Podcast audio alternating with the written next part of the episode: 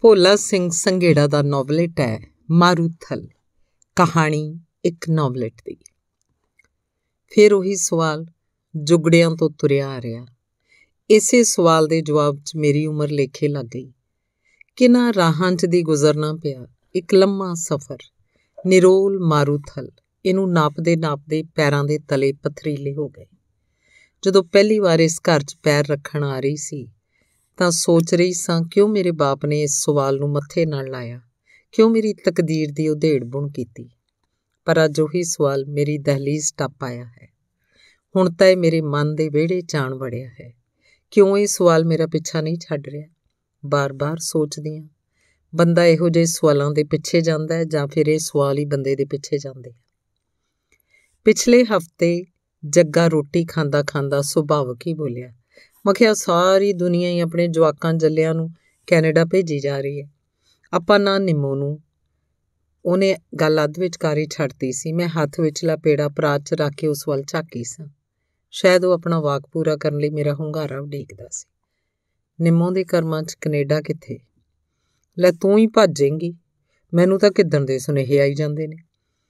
ਉਹਦੇ ਚਿਹਰੇ ਤੇ ਰੌਣਕ ਸੀ। ਸ਼ਾਇਦ ਉਹਨੂੰ ਗੱਲ ਅੱਗੇ ਤੋਰਨ ਦਾ ਇਸ਼ਾਰਾ ਮਿਲ ਗਿਆ ਸੀ। ਨਿੰਮੋ ਵਾਸਤੇ ਕੈਨੇਡਾ ਰਹਿੰਦੇ ਜਿਸ ਮੁੰਡੇ ਦੀ ਦੱਸ ਜੱਗਾ ਸਿੰਘ ਨੂੰ ਪਈ ਸੀ। ਦੂਰੋਂ ਨੇੜਿਓਂ ਜੱਗਾ ਸਿੰਘ ਨਾਲ ਅੰਗਲੀ ਸੰਗਲੀ ਰਲਦੀ ਸੀ। ਉਹਨੂੰ ਮੁੰਡਾ ਤਾਂ ਨਹੀਂ ਸੀ ਆਖਿਆ ਜਾ ਸਕਦਾ, ਉਹ ਅਧਖੜ ਉਮਰ ਦਾ ਸੀ। 2 ਮਹੀਨੇ ਪਹਿਲਾਂ ਘਰ ਵਾਲੀ ਦੀ ਮੌਤ ਹੋ ਗਈ ਸੀ। ਉਹਦੇ ਦੋ ਬੱਚੇ, ਇੱਕ ਮੁੰਡਾ ਤੇ ਇੱਕ ਕੁੜੀ ਸਨ। ਉਹ ਹੁਣ ਵਿਆਹ ਕਰਵਾਉਣ ਲਈ ਪੰਜਾਬ ਆ ਰਿਹਾ ਸੀ। ਜੱਗੇ ਦੇ ਮੂੰਹ ਅਜੇ ਰਿਸ਼ਤੇ ਦੀ ਗੱਲ ਸੁਣ ਕੇ ਇੱਕ ਵਾਰੀ ਤਾਂ ਲੱਗਿਆ ਜਿਵੇਂ ਕਿਸੇ ਨੇ ਪੱਥਰ ਵਗਾ ਕੇ ਮੇਰੇ ਮੱਥੇ ਤੇ ਮਾਰਿਆ ਹੋਵੇ। ਚਿੱਤ ਚ ਆਇਆ, ਇਸ ਪੱਥਰ ਨੂੰ ਮੋੜ ਕੇ ਮਾਰਾਂ। ਪਰ ਇਹ ਪੱਥਰ ਮਾਰਨ ਵਾਲਾ ਕੋਈ ਬੇਗਾਨਾ ਤਾਂ ਨਹੀਂ ਸੀ। ਉਹ ਤਾਂ ਮੇਰਾ ਆਪਣਾ ਸੀ, ਮੇਰੇ ਰੋਮ ਰੋਮ ਨੂੰ ਜਾਣਨ ਵਾਲਾ। ਸੋਚਿਆ, ਮਨਾ ਉਹਨੂੰ ਭਲਾ ਕਿਸ ਚੀਜ਼ ਦਾ ਲਾਲਚ ਹੋ ਸਕਦਾ ਹੈ। ਆਖਰ ਉਹਦੀ ਵੀ ਤਾਂ ਕੁਝ ਲੱਗਦੀ ਹੈ। ਉਹ ਵੀ ਤਾਂ ਇੱਕ ਬਾਪ ਦੀ ਤਰ੍ਹਾਂ ਪਿਆਰ ਦਿੰਦਾ ਹੈ ਇਹਨਾਂ ਨੂੰ। ਮੈਂ ਅੰਦਰੋਂ ਉੱਠਦੇ ਸਵਾਲਾਂ ਦੇ ਉਬਾਲ ਨੂੰ ਅੰਦਰ ਹੀ ਦਬ ਲਿਆ। ਅਜੀਬ ਘੁੰਮਣ ਘੇਰੀ ਨੇ ਚਾਰੇ ਪਾਸਿਓਂ ਘੇਰ ਲਿਆ। ਇੱਕ ਪਲ ਤਾਂ ਲੱਗਿਆ ਜਿਵੇਂ ਸਾਰੀ ਦੀ ਸਾਰੀ ਸੁੰਨ ਹੁੰਦੀ ਜਾ ਰਹੀ ਹੋਵਾਂ। ਜੱਗਾ ਅੱਗੋਂ ਕੁਝ ਨਹੀਂ ਸੀ ਬੋਲਿਆ। ਸੋਚਦੀ ਸਾਂ, ਮਨਾ, ਇਹੋ ਜਿਹੇ ਰਿਸ਼ਤੇ ਮੇਰਾ ਕਿਉਂ ਪਿੱਛਾ ਨਹੀਂ ਛੱਡ ਰਹੇ? ਇਹ ਰਿਸ਼ਤੇ ਤਾਂ ਬੰਦੇ ਦੀ ਬਾਰ-ਬਾਰ ਪ੍ਰੀਖਿਆ ਲੈਂਦੇ ਹਨ। ਇਹਨਾਂ ਪ੍ਰੀਖਿਆਵਾਂ 'ਚ ਦੀ ਗੁਜ਼ਰਦਾ ਬੰਦਾ ਪਤਾ ਨਹੀਂ ਕਦੋਂ ਠੋਕਰ ਖਾ ਜਾਵੇ, ਪਤਾ ਨਹੀਂ ਕਦੋਂ ਰਸਤੇ ਤੋਂ ਭਟਕ ਜਾਵੇ। ਕੀ ਮੇਰੀ ਧੀ ਨੂੰ ਵੀ ਮੇਰੇ ਵਾਂਗ ਇਹਨਾਂ ਉੱਬੜ ਖੱਬੜ ਰਸਤਿਆਂ 'ਚੋਂ ਹੀ ਗੁਜ਼ਰਨਾ ਪੈ ਸਕਦਾ ਜੇ ਅਜਿਹਾ ਹੋਇਆ ਤਾਂ ਕੀ ਮੇਰੇ ਵਾਂਗ ਸਾਵੇਂ ਪੱਧਰੇ ਰਸਤੇ ਤੇ ਆ ਸਕੇਗੀ? ਬੇਸ਼ੱਕ ਜ਼ਮਾਨਾ ਬਦਲ ਗਿਆ। ਲੋਕਾਂ ਦੀ ਸੋਚ 'ਚ ਬਦਲਾਅ ਆਇਆ ਹੈ। ਪਰ ਇੱਕ ਔਰਤ ਤਾਂ ਆਖਰੀ ਔਰਤ ਹੀ ਹੈ ਨਾ। ਇਹੋ ਜਿਹੇ ਸਵਾਲਾਂ ਨੇ ਮੇਰੀ ਜ਼ਿੰਦਗੀ ਦੇ ਲੰਘੇ ਇੱਕ ਇੱਕ ਪਲ ਨੂੰ ਅੱਖਾਂ ਅੱਗੇ ਲਿਆ ਉਜਾਗਰ ਕਰ ਦਿੱਤੇ। ਉਂਝ ਮਨ ਤਾਂ ਨਹੀਂ ਚਾਹੁੰਦਾ ਕਿ ਇਹਨਾਂ ਦੁਖਦ ਪਲਾਂ ਨਾਲ ਤੁਹਾਡਾ ਵਕਤ ਖਰਾਬ ਕਰਾਂ। ਖੈਰ, ਜਦੋਂ ਗੱਲ ਛੇੜ ਹੀ ਲਈ ਹੈ ਤਾਂ ਕੁਝ ਵਕਤ ਮੇਰੇ ਲਈ। ਇਹ ਇੱਕ ਇਤਫਾਕ ਹੀ ਹੈ ਕਿ ਇਹੋ ਜਿਹੇ ਸਵਾਲ ਹੀ ਉਸ ਸਮੇਂ ਉੱਭਰੇ ਹਨ, ਜਿਨ੍ਹਾਂ ਦਿਨਾਂ 'ਚ ਮੈਂ ਤੇ ਜੱਗਾ ਸਿੰਘ ਆਪਣੀ ਸਫਲਤਾ ਦੀਆਂ ਕਹਾਣੀਆਂ ਨੂੰ ਚੇਤੇ ਕਰਦੇ ਹਾਂ। ਅੱਜ ਸਾਡੀ ਸਾਲਗਿਰਾ ਹੈ। ਮੇਰੀ ਤੇ ਜੱਗਾ ਸਿੰਘ ਦੀ ਜ਼ਿੰਦਗੀ ਦੇ ਮੋੜ ਦਾ ਅਹਿਮ ਦਿਨ। ਹਰ ਸਾਲ ਇਹ ਦਿਨ ਜ਼ਿੰਦਗੀ ਦੇ ਸਫ਼ਰ ਵੱਲ ਨਿਗਾਹ ਮਾਰਨ ਲਈ ਮਜਬੂਰ ਕਰ ਦਿੰਦਾ ਹੈ। ਉਹਨਾਂ ਪਲਾਂ 'ਚ ਲੱਗਦਾ ਜਿਵੇਂ ਵਕਤ ਰੁਕ ਗਿਆ ਹੋਵੇ। ਇਸ ਰੁਕੇ ਹੋਏ ਵਕਤ ਵਿੱਚ ਜੇ ਕੁਝ ਚੱਲਦਾ ਵੀ ਹੈ ਤਾਂ ਉਹ ਹੈ ਮੇਰੀ ਤੇ ਜੱਗਾ ਸਿੰਘ ਦੀ ਟੁਕੜਾ ਟੁਕੜਾ ਹੋਈ ਜ਼ਿੰਦਗੀ ਦੇ ਪਰਛਾਵੇਂ ਭਾਵੇਂ ਸ਼ੁਰੂ ਸ਼ੁਰੂ 'ਚ ਜੱਗਾ ਸਿੰਘ ਆਪਣੀ ਸਰਾਪੀ ਜ਼ਿੰਦਗੀ ਨੂੰ ਚੇਤੇ ਕਰਕੇ ਬਹੁਤ ਉਦਾਸ ਹੋ ਜਾਂਦਾ ਸੀ। ਕਦੇ-ਕਦੇ ਮੈਂ ਵੀ ਆਪਣੇ ਮਾਪਿਆਂ ਤੇ ਕਿਸਮਤ ਨੂੰ ਕੋਸਣ ਲੱਗ ਜਾਂਦੀ, ਪਰ ਹੌਲੀ-ਹੌਲੀ ਵਕਤ ਨੇ ਸਾਰੇ ਜ਼ਖਮ ਭਰ ਦਿੱਤੇ। ਉਹ ਅਕਸਰ ਆਖ ਦਿੰਦਾ, ਕਰਮੋ, ਤੂੰ ਮੇਰੀ ਡਿੱਕ ਡੋਲੇ ਖਾਂਦੀ ਜ਼ਿੰਦਗੀ 'ਚ ਠੁੰਮਣਾ ਬਣ ਕੇ ਬੋੜੀ ਹੈ ਮੈਨੂੰ ਲੱਗਦਾ ਹੈ ਜਿਵੇਂ ਜੱਗੇ ਨੇ ਮੈਨੂੰ ਨਰਕ 'ਚ ਡਿੱਗਣ ਤੋਂ ਬਚਾ ਲਿਆ। ਸੱਚਮੁੱਚ ਜੇ ਜੱਗੇ ਦੀ ਬਜਾਏ ਕੋਈ ਹੋਰ ਹੁੰਦਾ, ਤਾਂ ਕਦੋਂ ਦਾ ਸਾਥ ਛੱਡ ਗਿਆ ਹੁੰਦਾ? ਆਖਰ ਜ਼ਮਾਨੇ ਨਾਲ ਟੱਕਰ ਲੈਣੀ ਕਿਸੇ ਐਰੇ ਗੈਰੇ ਦਾ ਕੰਮ ਨਹੀਂ। ਅੱਜ ਇਹ ਘਰ ਹਸਤਾ ਵਸਦਾ ਹੈ। ਮੈਂ ਤੇ ਪਰਿਵਾਰ ਮੌਜਾਂ ਕਰਦੇ ਆ ਇੱਥੋਂ ਤੱਕ ਕੱਪੜਨ ਲਈ ਕੀ ਕੀ ਹੂਲੇ ਨਹੀਂ ਫੱਕਣੇ ਪਏ। ਰਹਿ ਰਹਿ ਕੇ ਅੰਗਿਆਰਾਂ ਤੋਂ ਦੀ ਲੰਘਣਾ ਪਿਆ। ਸ਼ਾਇਦ ਇਹਨਾਂ ਤਪਦੇ ਰਸਤਿਆਂ ਨੇ ਹੀ ਮੈਨੂੰ ਖੁਦ ਫੈਸਲੇ ਲੈਣ ਦੇ ਯੋਗ ਬਣਾਇਆ। ਉਂਝ ਤਾਂ ਬੜਾ ਮੁਸ਼ਕਲ ਹੁੰਦਾ ਆਪਣੇ ਹੀ ਸਹੁਰੇ ਪਿੰਡ 'ਚ ਪਤੀ ਦੇ ਜਿਉਂਦੇ ਜੀ ਕਿਸੇ ਬੇਗਾਨੇ ਬੰਦੇ ਦੀ ਬਾਹ ਫੜਨੀ। ਬੰਦਾ ਵੀ ਉਹ ਜੋ ਸਮਾਜ ਵੱਲੋਂ ਦੁਰਕਾਰਿਆ ਗਿਆ ਹੋਵੇ। ਪਰ ਮੇਰੇ ਲਈ ਤਾਂ ਉਹ ਠੋਸ ਪਹਾੜ ਨਿਕਲਿਆ। ਸ਼ਾਇਦ ਮੇਰੀ ਹਾਲਤ ਅਨੁਸਾਰ ਹੀ ਮਰਦ ਯੋਗ ਸੀ। ਇਸ ਮਾਂ ਦੇ ਪੁੱਤ ਨੇ ਇੱਕ ਵਾਰੀ ਬਾਹ ਕੀ ਫੜੀ ਕਿ ਦੁੱਖ ਸੁੱਖ ਦਾ दारू ਹੋ ਗਿਆ। ਕਦੇ-ਕਦੇ ਲੱਗਦਾ ਹੈ ਕਿ ਮੇਰੀ ਤੇ ਜੱਗਾ ਸਿੰਘ ਦੇ ਦਰਦ ਦੀ ਕਿਤੇ ਨਾ ਕਿਤੇ ਕੋਈ ਸਾਂਝ ਜ਼ਰੂਰ ਸੀ। ਉਂਝ ਜਦੋਂ ਜੱਗੇ ਨੇ ਮੇਰੇ ਘਰ 'ਚ ਪੈਰ ਰੱਖਿਆ ਸੀ ਤਾਂ ਸੋਚਦੀ ਸਾਂ, ਇਹ ਮੇਰੇ ਮਨ ਦੇ ਵਿਹੜੇ 'ਚ ਪੈੜਾਂ ਕਰ ਸਕੇਗਾ ਜਾਂ ਨਹੀਂ? ਕੀ ਇਹ ਪਤੀ ਦਾ ਫਰਜ਼ ਨਿਭਾ ਸਕੇਗਾ? ਕੀ ਮੇਰੀਆਂ ਧੀਆਂ ਦਾ ਬਾਪ ਬਣ ਸਕੇਗਾ? ਕੱਲ ਨੂੰ ਇਹਨਾਂ ਧੀਆਂ ਦੇ ਵਿਆਹ ਵੀ ਕਰਨੇ ਨੇ। ਕਿਤੇ ਕੋਈ ਆਂਚ ਤਾਂ ਨਹੀਂ ਆਏਗੀ? ਇਹ ਡਰ ਮੈਨੂੰ ਇਸ ਕਰਕੇ ਵਧੇਰੇ ਸਨ ਕਿ ਹੁਣ ਜੱਗੇ ਨੂੰ ਇਸ ਘਰ ਤੇ ਪਰਿਵਾਰ ਨੂੰ ਆਪਣਾ ਬਣਾਉਣਾ ਪੈਣਾ ਸੀ। ਇਹੋ ਜਿਹੇ ਕਿੰਨੇ ਹੀ ਸਵਾਲਾਂ ਨੇ ਮੈਨੂੰ ਜੱਗੇ ਨੂੰ ਪਰਖਣ ਦਾ ਮੌਕਾ ਦਿੱਤਾ। ਉਹ ਹਰ ਪਰਖ ਤੇ ਪੂਰਾ ਉਤਰਿਆ ਸੀ। ਖਰਾ ਸੋਨਾ, ਇਸ ਸੋਨੇ ਦੀ ਡਲੀ ਦੀ ਚਮਕ 'ਚ ਅੱਜ ਤੱਕ ਕੋਈ ਕਮੀ ਨਹੀਂ ਆਈ। ਕਿਸੇ ਖੋਟ ਦਾ ਅਸਰ ਨਹੀਂ ਹੋਇਆ। ਅੱਜ ਜਦ ਬੀਤ ਚੁੱਕੀ ਜ਼ਿੰਦਗੀ ਦੀਆਂ ਘਟਨਾਵਾਂ ਨੂੰ ਚੇਤੇ ਕਰਦੀਆਂ ਤਾਂ ਸੋਚਾਂ ਨੂੰ ਇੱਕ ਕੰਬਣੀ ਲੱਗ ਜਾਂਦੀ। ਕਦੇ-ਕਦੇ ਰੱਬ ਨੂੰ ਲਾਂਭਾ ਦਿੰਦੇ ਬੋਲ ਵੀ ਜ਼ੁਬਾਨ ਤੇ ਮੱਲੋ ਮੱਲੀ ਆ ਜਾਂਦੇ ਹਨ। ਐ ਦੁਨੀਆ ਦੇ ਮਾਲਕਾ ਕਿ ਸਾਰੇ ਦੁੱਖ ਦਰਦ ਤੈ ਮੇਰੇ ਲਈ ਸਾਂਭ ਕੇ ਰੱਖੇ ਸੀ? ਇਹ ਸਾਰਾ ਕੁਝ ਤੈਨੂੰ ਮੇਰੀ ਝੋਲੀ ਨਜ਼ਰ ਆਈ, ਪਰ ਦੂਜੇ ਪਲ ਆਪਣੇ ਆਪ ਨੂੰ ਸਮਝਾਉਣ ਲੱਗ ਜਾਂਦੀ ਆ ਕੜਮੀਏ ਇਸ ਧਰਤੀ ਉੱਤੇ ਤੇਰੇ ਨਾਲੋਂ ਵੀ ਵੱਧ ਦੁਖੀ ਬੰਦੇ ਤੁਰੇ ਫਿਰਦੇ ਹਨ। ਤੂੰ ਕਿਸੇ ਦੇ ਮੁਹਤਾਜ ਤਾਂ ਨਹੀਂ, ਤੈਨੂੰ ਤਾਂ ਆਪਣੇ ਆਪ ਤੇ ਮਾਣ ਹੋਣਾ ਚਾਹੀਦਾ ਜੋ ਤੈਨੂੰ ਸਮਾਜ ਨੇ ਦਿੱਤਾ, ਉਹ ਜਿਹਾ ਤੂੰ ਬਦਲੇ 'ਚ ਵਾਪਸ ਕਰ ਦਿੱਤਾ। ਤੂੰ ਤਾਂ ਹਾਲਾਤ ਨਾਲ ਦੋ ਦੋ ਹੱਥ ਕੀਤੇ ਹਨ। ਤੂੰ ਪੈੜਾਂ 'ਚ ਪੈਰ ਧਰਨ ਵਾਲੀ ਨਹੀਂ ਤੈਂਦਾ ਜ਼ਮਾਨੇ ਦੀ ਹਿੱਕ ਤੇ ਪੈੜਾਂ ਦੇ ਨਵੇਂ ਨਿਸ਼ਾਨ ਛੱਡੇ ਹਨ। ਤੈਨੂੰ ਕਾਦੀ ਨਮੋਸ਼ੀ? ਇਸ ਤਰ੍ਹਾਂ ਸੋਚਦਿਆਂ ਲੱਗਦਾ ਹੈ, ਮੈਂ ਜੋ ਵੀ ਕੀਤਾ ਹੈ ਜ਼ਮਾਨੇ ਨੂੰ ਉਹਨੂੰ ਕਬੂਲਣਾ ਪਿਆ ਜ਼ਿੰਦਗੀ ਆਮ ਵਾਂਗ ਚੱਲ ਰਹੀ ਹੈ। ਲੋਕਾਂ ਨੇ ਮੇਰੇ ਸਿਦਕ ਨੂੰ ਪਰਖ ਲਿਆ ਹੈ। ਦਰਅਸਲ ਕਈ ਵਾਰ ਮੈਂ ਐਵੇਂ ਭਟਕਣਾ 'ਚ ਵਹਿ ਤੁਰਦੀ ਹਾਂ। ਮਨੁੱਖ ਤਾਂ ਹਮੇਸ਼ਾ ਹੀ ਹਾਲਾਤਾਂ ਨਾਲ ਦੋ ਚਾਰ ਹੁੰਦਾ ਆਇਆ ਹੈ। ਕਈ ਵਾਰ ਹਾਲਾਤ ਤੇ ਆਪ ਭਾਰੂ, ਕਈ ਵਾਰ ਹਾਲਾਤ ਨਾਲ ਸਮਝੌਤੇ ਵੀ ਕਰਨੇ ਪੈਂਦੇ ਆ। ਸ਼ਾਇਦ ਮੇਰੇ ਬਾਪ ਨੇ ਵੀ ਹਾਲਾਤ ਨਾਲ ਸਮਝੌਤਾ ਹੀ ਕੀਤਾ ਸੀ। ਨਹੀਂ ਤਾਂ ਕਿਹੜਾ ਬਾਪ ਆਪਣੀ ਕੁੰਜ ਕੁਵਾਰੀ ਧੀ ਨੂੰ ਕਿਸੇ ਦੁਹਾਜੂ ਦੇ ਲੜ ਲਾ ਕੇ ਤੋਰਦਾ ਅਸੀਂ ਮਾਂ-ਬਾਪ ਦੇ ਚਾਰ ਧੀਆਂ ਹੀ ਧੀਆਂ ਸੀ। ਮੁੰਡੇ ਦੀ ਉਡੀਕ ਕਰਦਿਆਂ ਕਰਦਿਆਂ ਇਹ ਗਿਣਤੀ ਚਾਰ ਹੋ ਗਈ ਸੀ। ਮੈਂ ਤੀਜੇ ਥਾਂ ਸੀ। ਮੇਰੇ ਨਾਲੋਂ ਦੋਵੇਂ ਵੱਡੀਆਂ ਨੂੰ ਵਿਆਹ ਕੇ ਘਰੋਂ ਘਰੀ ਤੋਰ ਦਿੱਤਾ ਸੀ। ਪਰ ਉਹਨਾਂ ਦੇ ਵਿਆਹ ਕਰਨ ਤੋਂ ਬਾਅਦ ਵੀ ਬਾਪ ਦੀ ਜਾਨ ਸੌਖੀ ਨਹੀਂ ਸੀ ਹੋਈ। ਸਗੋਂ ਤਾਂ ਹੋਰ ਵੀ ਨਵੇਂ ਫਿਕਰਾਂ 'ਚ ਨਪੀੜਿਆ ਗਿਆ ਸੀ। ਜਦੋਂ ਵੀ ਇਹਨਾਂ ਕੁੜੀਆਂ ਦੇ ਘਰ-ਬਾਰ ਦੀ ਗੱਲ ਤੁਰਦੀ, ਤਾਂ ਮਾਂ ਪੱਠੀ 'ਚ ਪਏ ਦਾਣਿਆਂ ਵਾਂਗ ਭੁੱਜਣ ਲੱਗ ਜਾਂਦੀ। ਭਲਾ ਜੇ ਚੱਜ ਦੇ ਘਰ ਭਾਲੇ ਹੁੰਦੇ, ਅੱਜ ਮੈਂ ਨਾ ਤੜਫਦੀ। ਬਸ ਲੈਣ ਦੇਣ ਦੀ ਘੇਸਲ ਨੇ ਮਾਰ ਲਈ। ਵੀ ਤੈਂ ਕੀ ਚੰਦਰਿਆ ਦੱਸ, ਹਿੱਕ ਤੇ ਧਰ ਕੇ ਲੈ ਜਾਣਾ ਸੀ। ਅੱਗ ਲੱਗਣਾ ਸਾਰਾ ਕੁਝ ਇਹਨਾਂ ਦਾ ਹੀ ਸੀ। ਦੋ ਕਿੱਲੇ ਫੂਕੇ ਹੁੰਦੇ, ਚੱਜ ਦੇ ਸਿਆਣਾ ਵਾਲੇ ਮੁੰਡੇ ਭਾਲੇ ਹੁੰਦੇ। ਹੋਰ ਨਹੀਂ ਘੱਟੋ ਘੱਟ ਅੱਜ ਕੁੜੀਆਂ ਕੰਨੀਆਂ ਤਾਂ ਸੌਖੇ ਹੁੰਦੇ। ਕਦੇ ਕਿਸੇ ਦੀ ਕਣਕ ਮੁੱਕ ਗਈ, ਕਦੇ ਕਿਸੇ ਦੀ ਤੂੜੀ ਮੁੱਕ ਗਈ, ਹੁਣ ਭੁੱਜੀ ਜਾਓ ਸਾਰੀ ਜ਼ਿੰਦਗੀ। ਮੇਰੇ ਵੀ ਖਬਰ ਹੈ ਉਸ ਵੇਲੇ ਸਿਰ ਤੇ ਕੀ ਠੀਕਰਾ ਮੁੱਦਾ ਵੱਜ ਗਿਆ। ਜ਼ਮੀਨ ਰੱਖ ਕੇ ਦੱਸ ਆਪਾਂ ਕਿਹੜੇ ਚੰਦ ਭਾਨ ਦਾ ਡੋਲਾ ਲਿਆਉਣਾ ਸੀ? ਮਾਂ ਦਾ ਤੜਫਣਾ ਠੀਕ ਸੀ। ਕੁੜੀਆਂ ਸਹੁਰੇ ਘਰ 'ਚ ਨੰਗ ਭੁੱਖ ਨਾਲ ਘੁਲ ਰਹੀਆਂ ਸਨ। ਦੋਵੇਂ ਭੈਣਾਂ ਸਕੇ ਭਰਾਵਾਂ ਨੂੰ ਹੀ ਵਿਆਹੀਆਂ ਹੋਈਆਂ ਸਨ। ਸੱਚਮੁੱਚ ਹੀ ਉਹਨਾਂ ਦੇ ਘਰ ਦੀ ਆਰਥਿਕ ਹਾਲਤ ਲੋੜੋਂ ਵੱਧ ਕਮਜ਼ੋਰ ਸੀ। ਵਿਆਹ ਤੋਂ ਬਾਅਦ ਉਹਨਾਂ ਟਰੈਕਟਰ, ਟਰਾਲੀ ਤੇ 4 ਕਿੱਲੇ ਵੇਚ ਦਿੱਤੇ ਸਨ। ਹੁਣ ਗੁਜ਼ਾਰਾ ਬੜੀ ਮੁਸ਼ਕਲ ਨਾਲ ਹੁੰਦਾ ਸੀ। ਦੋਵੇਂ ਭੈਣਾਂ ਦੀ ਤੰਗੀ ਤੁਰਸ਼ੀ ਦੀ ਹਾਲਤ ਜਿਉਂ ਹੀ ਅੱਖਾਂ ਅੱਗੇ ਆਉਂਦੀ। ਮਾਂ ਆਥਣ ਔਗਣ ਇਸ ਤਰ੍ਹਾਂ ਬੋਲਦੀ ਬੋਲਦੀ, ਪਛਤਾਵੇ 'ਚ ਡੁੱਬਣ ਲੱਗ ਜਾਂਦੀ। ਇਸ ਗਲਤੀ ਲਈ ਉਹ ਆਪਣੇ ਆਪ ਨੂੰ ਵੀ ਕਸੂਰਮਾਰ ਮੰਨਦੀ ਸੀ।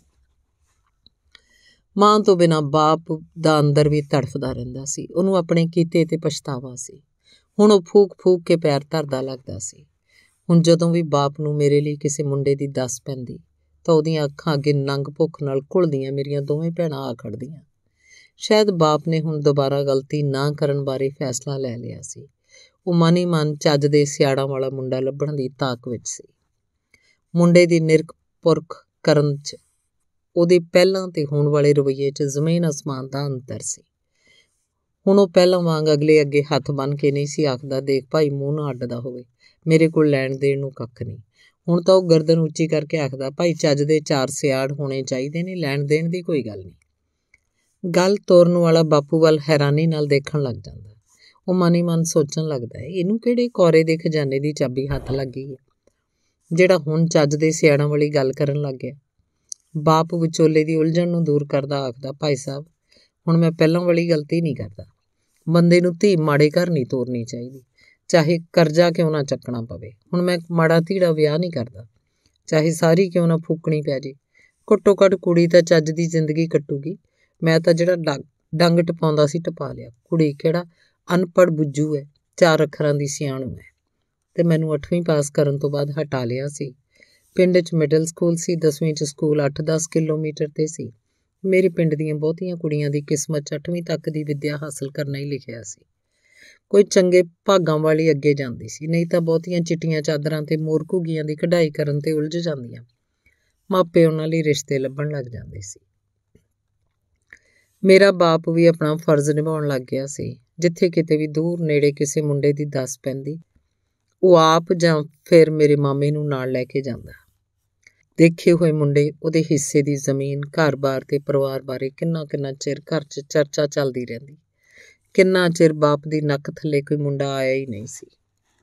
ਇੱਕ ਦਿਨ ਮੇਰੇ ਹੋਣ ਵਾਲੇ ਪਤੀ ਦੀ ਦੱਸ ਪਈ, ਬਾਪ ਆਪ ਜਾ ਕੇ ਦੇਖ ਆਇਆ ਸੀ, ਪਰ ਮੁੰਡੇ ਬਾਰੇ ਘਰ ਆ ਕੇ ਕੋਈ ਗੱਲ ਨਹੀਂ ਸੀ ਕੀਤੀ, ਪੁੱਛਿਆ ਵੀ ਕਿਸੇ ਨਾ ਪੁੱਛਣਾ ਤਾਂ ਮਾਂ ਨਹੀਂ ਹੁੰਦਾ ਸੀ, ਸ਼ਾਇਦ ਉਹਨੇ ਸੋਚਿਆ ਹੋਵੇਗਾ ਕਿ ਜੇ ਪਸੰਦ ਹੋਇਆ ਤਾਂ ਆਪੇ ਹੀ ਦੱਸ ਦੇਗਾ ਨਹੀਂ ਤਾਂ ਨਾ ਦੱਸਣ ਦੇ ਅਰਥ ਮਾਂ ਆਪ ਹੀ ਸਮਝ ਜਾਣੇ ਸਨ। ਤੇ ਜਿਸ ਦਿਨ ਦਾ ਇਹ ਮੁੰਡਾ ਦੇਖਿਆ ਸੀ, ਬਾਪ ਪਹਿਲਾਂ ਵਾਂਗ ਕੜਕ ਕੜਕ ਕੇ ਬੋਲਣੋਂ ਹਟ ਗਿਆ ਸੀ। ਸਗੋਂ ਤਾਂ ਦਿਨ ਬਦਿਨ ਖਾਮੋਸ਼ ਹੁੰਦਾ ਜਾ ਰਿਹਾ ਸੀ। ਲੱਗਦਾ ਸੀ ਜਿਵੇਂ ਫੈਸਲਾ ਲੈਣ 'ਚ ਦਿੱਕਤ ਆ ਰਹੀ ਹੋਵੇ। ਉਹਦੇ ਅੰਦਰਲੀ ਉਲਝਣ ਸਾਫ਼ ਨਜ਼ਰ ਆ ਰਹੀ ਸੀ। ਬਾਪ ਦੀ ਇਹ ਹਾਲਤ ਦੇਖ ਕੇ ਮੈਨੂੰ ਚਿੰਤਾ ਹੋਈ। ਉਹਦੀ ਖਾਮੋਸ਼ੀ ਬਾਰੇ ਮੈਂ ਮਾਂ ਕੋਲ ਗੱਲ ਤੋਰੀ। ਮੇਰੇ ਦੱਸਣ ਤੋਂ ਬਾਅਦ ਮਾਂ ਗੌਰ ਕਰਨ ਲੱਗੀ। ਆਖਰ ਹਫ਼ਤੇ ਬਾਅਦ ਮਾਂ ਨੂੰ ਪਹਿਲ ਕਰਨੀ ਪਈ। ਮਾਂ ਉਸ ਦਿਨ ਕਣਕ ਦੇ ਢੇਰ ਕੋਲ ਬੈਠੀ ਸੀ। ਉਹ ਆਟੇ ਦੇ ਪੀਣ ਲਈ ਛੱਜ ਨਾਲ ਕਣਕ ਦੀ ਛਟਾਈ ਕਰ ਰਹੀ ਸੀ। ਬਾਪ ਅਚਾਨਕ ਹੀ ਸਣ ਦੀ ਗੁੱਟੀ ਲੈ ਕੇ ਕੋਲ ਪਏ ਮੰਜੇ ਤੇ ਲੱਤਾਂ ਲਮਕਾ ਕੇ ਬੈਠ ਗਿਆ। ਫਿਰ ਰੱਸੀ ਵਟਣ ਲੱਗ ਪਿਆ। ਇਹ ਰੱਸੀ ਉਹ ਵੱਡੀ ਝੋਟੀ ਦੇ ਗਲ 'ਚ ਡਾਹਾ ਪਾਉਣ ਲਈ ਵਟ ਰਿਹਾ ਸੀ। ਵੱਡੀ ਝੋਟੀ ਕਦੇ-ਕਦੇ ਮੱਝਾਂ ਤੋਂ ਉਰਾਂ ਪਰਾਂ ਹੋ ਕੇ ਭੱਜਣ ਲੱਗ ਜਾਂਦੀ ਸੀ। ਡਾਹਾ ਪਾਉਣ ਨਾਲ ਉਹਨੇ ਕਾਬੂ ਹੋ ਜਾਣਾ ਸੀ। ਕੀ ਗੱਲ? ਮੁੰਡਾ ਪਸੰਦ ਨਹੀਂ ਜਾਂ ਘਰ-ਬਾਰ? ਕੋਈ ਗੱਲ ਬਣੂ ਕਿ ਨਾ? ਮਾਂ ਕਣਕ ਛੱਟਦੀ ਛੱਟਦੀ ਬੋਲੀ। ਬਾਪ ਆਪਣੇ ਕੰਮ 'ਚ ਮਸਤ ਸੀ, ਜਿਵੇਂ ਉਹਨੂੰ ਕੁਝ ਸੁਣਿਆ ਹੀ ਨਾ ਹੋਵੇ। ਉਹ ਪਹਿਲਾਂ ਦੀ ਤਰ੍ਹਾਂ ਹੀ ਰੱਸੀ ਵੱਟੀ ਜਾ ਰਿਹਾ ਸੀ। ਹੈਗੀ ਗੁਜ਼ਾਰੇ ਜੋਗੀ ਜ਼ਮੀਨ ਜਾਇਦਾਦ ਤਾਂ ਇਸ ਵਾਰ ਮਾਂ ਪਹਿਲਾਂ ਨਾਲੋਂ ਜ਼ਰਾ ਉੱਚੀ ਬੋਲੀ ਸੀ, ਪਰ ਉਹ ਅਜੇ ਵੀ ਮੂੰਹ ਕੁਝ ਨਹੀਂ ਸੀ ਫੁੱਟਿਆ। ਉਂਝ ਉਹਦੇ ਮੱਥੇ ਤੇ ਉੱਭਰ ਆਈ, ਆਈਆਂ ਤਿਉੜੀਆਂ ਬੜਾ ਕੁਝ ਕਹਿ ਰਹੀਆਂ ਸਨ। ਲੱਗਦਾ ਸੀ ਜਿਵੇਂ ਉਹ ਬੰਦ ਮੁੱਠੀ ਨੂੰ ਖੋਲਣ ਤੋਂ ਪਹਿਲਾਂ ਸੋਚ ਰਿਹਾ ਹੋਵੇ ਕਿ ਇੱਕਦਮ ਹੀ ਖੋਲ ਦੇਵੇ ਜਾਂ ਫਿਰ ਕੱਲੀ ਕੱਲੀ ਉਂਗਲ ਨੂੰ ਹਿਲਾਏ। ਮਾਂ ਵੀ ਉਹਦੀ ਉਲਝਣ ਨੂੰ ਸਮਝ ਗਈ। ਉਹ ਕਣਕ ਛੱਟਣੋਂ ਹਟੀ ਤੇ ਛੱਜ ਇੱਕਦਮ ਹੇਠਾਂ ਰੱਖ ਦਿੱਤਾ। ਫਿਰ ਜ਼ਰਾ ਕੁ ਕੌੜ ਕੇ ਬੋਲੀ, ਚੱਲ ਜੇ ਨਹੀਂ ਪਸੰਦ ਤਾਂ ਨਾ ਸਹੀ। ਐ ਭਲਾ ਗੁੰਨਰ ਵੱਟਾ ਜਾ ਕਿਉਂ ਬਣਿਆ ਬੈਠਾ ਤੈਨੂੰ ਕਿਸੇ ਨੇ ਕੁਝ ਕਹਿਤਾ? ਦੁਨੀਆ 'ਚ ਡੁੱਬ ਜਾਣੀ ਦਾ ਭਲਾ ਮੁੰਡਿਆਂ ਦਾ ਕਾਲ ਤਾਂ ਨਹੀਂ ਪੈ ਚੱਲਿਆ। ਇੱਥੇ ਨਹੀਂ ਕਿਤੇ ਹੋਰ ਸਹੀ? ਆਖ ਕੇ ਮਾਂ ਫੇਰ ਕਣਕ ਛੱਟਣ ਲੱਗ ਪਈ। ਕਣਕ ਛੱਟਦੀ ਦੀ ਉਹਦੀ ਉੱਪਰ ਹੇਠਾਂ ਹੁੰਦੀ ਨਿਗਾਹ, ਕਦੇ ਬਾਪ ਵੱਲ, ਕਦੇ ਕਣਕ ਵੱਲ ਹੁੰਦੀ। ਬਾਪ ਨੇ ਭਾਵੇਂ ਮੂੰਹ ਤਾਂ ਉੱਪਰ ਕਰ ਲਿਆ ਸੀ, ਪਰ ਅਜੇ ਉਹ ਮਾਂ ਦੀਆਂ ਨਜ਼ਰਾਂ ਨਾਲ ਨਜ਼ਰਾਂ ਮਿਲਾਉਣ ਤੋਂ ਝਿਜਕ ਰਿਹਾ ਸੀ। ਫਿਰ ਸ਼ਾਇਦ ਉਹਨੇ ਕੋਸ਼ਿਸ਼ ਤਾਂ ਖੰਗੂਰਾ ਜਿਹਾ ਮਾਰਨ ਦੀ ਕੀਤੀ, ਪਰ ਮੂੰਹ ਇੱਕ ਹੂੰਗਰ ਜਿਹੀ ਹੀ ਨਿਕਲ ਸਕੀ ਤੇ ਜਦ ਮਾਂ ਛੱਜ ਹੇਠਾਂ ਰੱਖ ਕੇ ਕਣਕ 'ਚ ਹੱਥ ਫੇਰਨ ਲੱਗੀ ਤਾਂ ਬੋਲਿਆ, ਮੇਰੇ ਤਾਂ ਸਭ ਕੁਝ ਪਸੰਦ ਆ, ਗੱਲ ਤਾਂ ਤੁਹਾਡੀ ਕੁੜੀਆਂ ਬੁੜੀਆਂ ਦੀ ਆ। ਉਹ ਰੱਸੀ ਵੱਟਦਾ ਵੱਟਦਾ ਰੁਕਿਆ, ਜੇ ਪਹਿਲਾਂ ਵਰਗੇ ਸਿਹੜੇਗਾ, ਫਿਰ ਤਾਂ ਮੈਂ ਜਮਾ ਨਹੀਂ ਹੁੰਗਾਰਾ ਭਰਦੀ। ਚਾਹੇ ਇੱਧਰਲੀ ਉੱਧਰ ਕਿਉਂ ਨਾ ਹੋ ਜਾਏ। ਮਾਂ ਨੇ ਆਪਣੇ ਅੰਦਰਲੀ ਗੱਲ ਕਹਿਤੀ ਮੈਂ ਵੀ ਤਾਂ ਉਹੀ ਗੱਲ ਕਰਦਾ, ਜੇ ਪਹਿਲਾਂ ਹੱਥ ਲੱਗੇ ਹੋਏ ਐ, ਤਾਂ ਹੀ ਫੂਕ ਫੂਕ ਕੇ ਪੈਰ ਧਰਦਾ, ਬਾਪ ਉਧੜਨ ਲੱਗਿਆ। ਮਾਂ ਚੁੱਪ ਸੀ। ਦੇਖ, ਸੁੱਖ ਨਾਲ ਮੁੰਡੇ ਕੋਲ ਜ਼ਮੀਨ ਜਾਇਦਾਦ ਬਥੇਰੀ ਹੈ ਕੁੜੀ ਧਰ ਧਰ ਫੁੱਲੂ ਚਾਰ ਪੀੜੀਆਂ ਜੇ ਘਰ ਬੈਠੀਆਂ ਵੀ ਖਾਈ ਜਾਣ ਤਾਂ ਵੀ ਨਹੀਂ ਮੁੱਕਣੀ। ਫਿਰ ਕਸਰ ਕੀ ਆ ਉਹ ਠੀਕ ਹੋ ਕੇ ਬੈਠ ਗਈ। ਕਸਰ ਹੈ ਵੀ, ਨਹੀਂ ਵੀ। ਦੇਖ, ਪਹਿਲਾਂ ਮੇਰੀ ਗੱਲ ਗੌਰ ਨਾਲ ਸੁਣ। ਵੀ ਜੇ ਸੱਚੀ ਗੱਲ ਪੁੱਛੇ ਤਾਂ ਆਪਣਾ ਘਰ ਤਾਂ ਉਹਨਾਂ ਦੇ ਪਾਸਕੂ ਵੀ ਨਹੀਂ। ਇਹੋ ਜੇ ਰੱਜ ਦੇ ਪੁੱਜਦੇ ਘਰਾਂ ਨਾਲ ਤਾਂ ਆਪਾਂ ਮੱਥਾ ਲਾਉਣ ਬਾਰੇ ਸੋਚ ਵੀ ਨਹੀਂ ਸਕਦੇ। ਮਾਂ ਚੁੱਪ ਸੀ। ਕਸਰ ਦੀ ਗੱਲ ਤਾਂ ਛੱਡ। ਮੈਂ ਤਾਂ ਇਹ ਕਹਿਣਾ ਭਾਗਵਾਨ ਨੇ ਵੀ ਜਿਵੇਂ ਕਹਿੰਦੇ ਹੁੰਦੇ ਆ, ਜਿਹਦੇ ਘਰ ਦਾਣੇ ਉਹਦੇ ਕਮਲੇ ਵੀ ਸਿਆਣੇ, ਇਹੋ ਜੇ ਘਰ ਸਬਬ ਨਾਲ ਹੀ ਟੱਕਰਦੇ ਆ। ਉਹਨੇ ਵੱਟੀ ਹੋਈ ਰੱਸੀ ਇਕੱਠੀ ਕੀਤੀ ਤੇ ਫਿਰ ਵਟਣ ਲੱਗਿਆ। ਪਹਿਲੀ ਕਿੰਨੀ ਕੁ ਜ਼ਮੀਨ ਹੈ ਜੱਟ ਕੋਲ 25 ਕਿੱਲੇ। ਗੱਲ ਸੁਣ ਕੇ ਮਾਂ ਬਾਪ ਵੱਲ, ਮਾਂ ਬਾਪ ਵੱਲ ਇੱਕਦਮ ਝਾਕੀ ਉਹਦੀਆਂ ਅੱਖਾਂ 'ਚ ਹੈਰਾਨੀ ਸੀ, ਜਿਵੇਂ ਬਾਪ ਨੇ ਝੂਠ ਬੋਲਿਆ ਹੋਵੇ। ਬਿਨਾਂ ਕੁਝ ਬੋਲੇ ਛੱਜ ਵਿਚਲੀ ਕਣਕ 'ਚ ਹੱਥ ਫੇਰਨ ਲੱਗੇ। ਫਿਰ ਕਾਣਮੀਣ ਕੀ ਆ ਮਾਂ ਨੇ ਕਣਕ ਦੇ ਦਾਗੀ ਦਾਣਿਆਂ ਨੂੰ ਬਾਹਰ ਸੁੱਟਦੇ ਹੋਏ ਪੁੱਛਿਆ। ਉਹਨੇ ਵੀ ਸ਼ਾਇਦ ਸੋਚ ਲਿਆ ਸੀ ਕਿ 25 ਕਿੱਲਿਆਂ ਵਾਲੇ ਦੀ ਗੱਲ ਉਹ ਐਵੇਂ ਤਾਂ ਨਹੀਂ ਕਰਦਾ। ਜ਼ਰੂਰ ਕੋਈ ਨਾ ਕੋਈ ਗੱਲ ਤਾਂ ਹੋਏਗੀ। ਕਾਣਮੀਨ ਤਾਂ ਇਹ ਹੈ ਵੀ ਮੁੰਡਾ ਦੁਹਾਜੂ ਆ ਗੱਲ ਸੁਣ ਕੇ ਮਾਂ ਇੱਕਦਮ ਸਾਰੀ ਦੀ ਸਾਰੀ ਹਿੱਲ ਗਈ। ਹੁਣ ਉਹਦੀ ਨਿਗਾਹ ਛੱਜ 'ਚ ਪਈ ਕਣਕ ਵੱਲ ਸੀ। ਮਾਂ ਤੇ ਬਾਪ ਦੋਹਾਂ ਵਿਚਕਾਰ ਕਿੰਨਾ ਚਿਰ ਚੁੱਪ ਦੀ ਕੰਧ ਉਸਰੀ ਰਹੀ। ਸ਼ਾਇਦ ਬਾਪ ਮਾਂ ਦਾ ਪ੍ਰਤੀਕਰਮ ਜਾਣਨਾ ਚਾਹੁੰਦਾ ਸੀ। ਨਾ ਫਿਰ ਘਰ ਵਾਲੀ ਤਾਂ ਹੋਣੀ ਨਹੀਂ।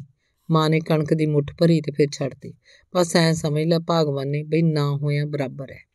ਖਬਰ ਨਹੀਂ ਸਾਲ ਹੈ, ਖਬਰ ਨਹੀਂ ਛਮਾਈ। ਕਹਿੰਦੇ ਟੀਵੀ ਦੀ ਮਰੀਜ਼ ਹੈ। ਕਿਤੋਂ ਆਰਾਮ ਨਹੀਂ ਆਇਆ, ਡਾਕਟਰਾਂ ਨੇ ਕੋਰਾ ਜਵਾਬ ਦੇ ਦਿੱਤਾ। ਕਹਿੰਦੇ, ਹੁਣ ਨਹੀਂ, ਇਹਦੇ ਨਿੱਕਾ ਨਿਆਣਾ ਹੋਣਾ। ਤੇ ਪਹਿਲਾਂ ਕਿੰਨੇ ਆ? ਜਿਉਂਦਾ ਤਾਂ ਕੋਈ ਨਹੀਂ, ਦੋ ਕੁੜੀਆਂ ਹੋ ਕੇ ਮਰ ਗਈਆਂ।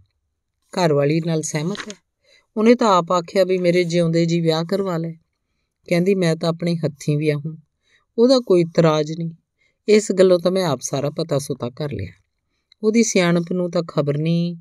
ਨਹੀਂ, ਤੂੰ ਆਪਣਾ ਘਰ ਬਚਾ। ਰੱਸੀ ਵੱਟ ਕੇ ਬਾਪੂ ਨੇ ਇੱਕ ਪਾਸੇ ਰੱਖਤੀ ਮਾਂ ਦੇ ਮੱਥੇ ਦੀਆਂ ਤਿਉੜੀਆਂ ਹੋਰ ਉੱਭਰ ਆਈਆਂ ਪਰਾਗਣੇ ਤਾਂ ਉਹਦੇ ਅਜੇ ਹੋਰ ਵੀ ਰਹਿੰਦੇ ਸੀ ਪਰ ਉਹ ਪਤਾ ਨਹੀਂ ਕਿਉਂ ਖੜੀ ਹੋ ਗਈ ਸੀ ਇੱਕ ਹਫ਼ਤਾ ਬੀਤ ਗਿਆ ਮਾਂ ਕੋਈ ਫੈਸਲਾ ਨਾ ਕਰ ਸਕੀ ਉਹਦੀਆਂ ਗੱਲਾਂ ਤੋਂ ਲੱਗਦਾ ਸੀ ਉਹ ਦੁਚਿੱਤੀ ਚ ਕਦੇ ਉਹਨੂੰ ਬਾਪੂ ਦੀਆਂ ਗੱਲਾਂ 16 ਨੇ ਖਰੀਆਂ ਲੱਗਣ ਲੱਗ ਪੈਂਦੀਆਂ ਤੇ ਕਦੇ ਖੋਟੀਆਂ ਹੀ ਖੋਟੀਆਂ ਕਦੇ-ਕਦੇ ਮਾਂ ਮੇਰੇ ਨਾਲ ਗੱਲਾਂ ਕਰਨ ਲੱਗ ਜਾਂਦੀ ਸ਼ਾਇਦ ਉਹ ਮੇਰੀ رائے ਜਾਣਨਾ ਚਾਹੁੰਦੀ ਹੋਵੇ ਮੈਂ ਕੀ ਆਖ ਸਕਦੀ ਸੀ? ਚੁੱਪਚਾਪ ਮਾਂ ਦੀਆਂ ਗੱਲਾਂ ਸੁਣਦੀ ਰਹਿੰਦੀ। ਜੁਗ ਜਗਾਂਤਰੋਂ ਤੁਰੀ ਆਉਂਦੀ ਖਾਮੋਸ਼ੀ ਦਾ ਘੇਰਾ ਮੇਰੇ ਦੁਆਲੇ ਬਣਨ ਲੱਗਦਾ। ਜਿਵੇਂ-ਜਿਵੇਂ ਦਿਨ ਲੰਘੜੇ ਲੰਘਦੇ ਜਾ ਰਹੇ ਸੀ, ਬਾਪੂ ਬੇਚੈਨ ਹੁੰਦਾ ਜਾਂਦਾ ਸੀ। ਸ਼ਾਇਦ ਉਹਨੂੰ ਹੱਥੋਂ ਰਿਸ਼ਤਾ ਨਿਕਲਣ ਦਾ ਡਰ ਸੀ। ਇੱਕ ਦਿਨ ਤਾਂ ਉਹਨੇ ਆਪਣਾ ਫੈਸਲਾ ਸੁਣਾਉਣ ਦਾ ਮਨ ਬਣਾ ਲਿਆ। ਉਹ ਬੋਲਿਆ, ਤਾਂ ਭਾਵੇਂ ਮਾਂ ਨੂੰ ਹੀ ਜਰਾ ਹਰਕ ਕੇ ਸੀ, ਪਰ ਮੈਨੂੰ ਲੱਗਿਆ ਜਿਵੇਂ ਉਹ ਸਾਰਿਆਂ ਨੂੰ ਸੰਬੋਧਨ ਹੋਇਆ ਹੋਵੇ। ਗੱਲ ਸੁਣ ਮੇਰੀ ਕੰਨ ਖੋਲ ਕੇ। ਮੈਨੂੰ ਲੱਗਦਾ ਤੂੰ ਉਹੀ ਗੱਲ ਕਰੇਂਗੀ। ਬੁੜੀਆਂ ਵਾਲੀ ਗੱਲ ਕਰਕੇ ਤੂੰ ਰਿਸ਼ਤਾ ਹੱਥੋਂ ਗਵਾਏਂਗੀ ਤੇਰੇ ਭਾ ਦੀ ਉਹਨੂੰ ਕਿਤੋਂ ਸਾਖ ਹੀ ਨਹੀਂ ਹੋਣਾ? ਜ਼ਮੀਨ ਜਾਇਦਾਦਾਂ ਖਾਤਰ ਤਾਂ ਲੋਕ ਕੁਆਰੀਆਂ ਕੁੜੀਆਂ ਰਾਜਿਆਂ ਰਾਣਿਆਂ ਮਗਰ ਤੋਰ ਦਿੰਦੇ ਸੀ। ਕਮਲੀਏ, ਸਾਡੇ ਕੋਲ ਹੁੰਦਾ ਦੱਸ ਕੀ ਹੈ ਆ ਜ਼ਮੀਨ ਤਾਂ ਪੀੜ੍ਹੀਓ ਪੀੜ੍ਹੀ ਵੰਡੀ ਜਾਂਦੀ ਹੈ ਇੰਨੀ ਜ਼ਮੀਨ ਜਾਇਦਾਦ ਵਾਲਾ ਭਲਾ ਆਪਣੇ ਲਈ ਕਿੱਥੋਂ ਸਾਬਤ ਸਬੂਤ ਧਰਿਆ ਪਿਆ? ਨਾਲੇ ਐਂ ਦੱਸ ਵੀ ਮੈਂ ਕਿਹੜਾ ਭਲਾ ਧੀ ਦਾ ਦੋਖੀ ਆ। ਮੈਂ ਮਾੜਾ ਸੋਚੂ, ਤੁਹਾਨੂੰ ਬੁੜੀਆਂ ਨੂੰ ਤਾਂ ਕੀ ਪਤਾ ਹੈ ਇਸ ਮਿੱਟੀ ਦੇ ਮੁੱਲ ਦਾ? ਦੋਖੀ ਤਾਂ ਨਹੀਂ, ਪਰ ਲੋਕ ਕੀ ਕਹਿਣਗੇ? ਧੰਨਵਾਦ। ਚੱਲਦਾ।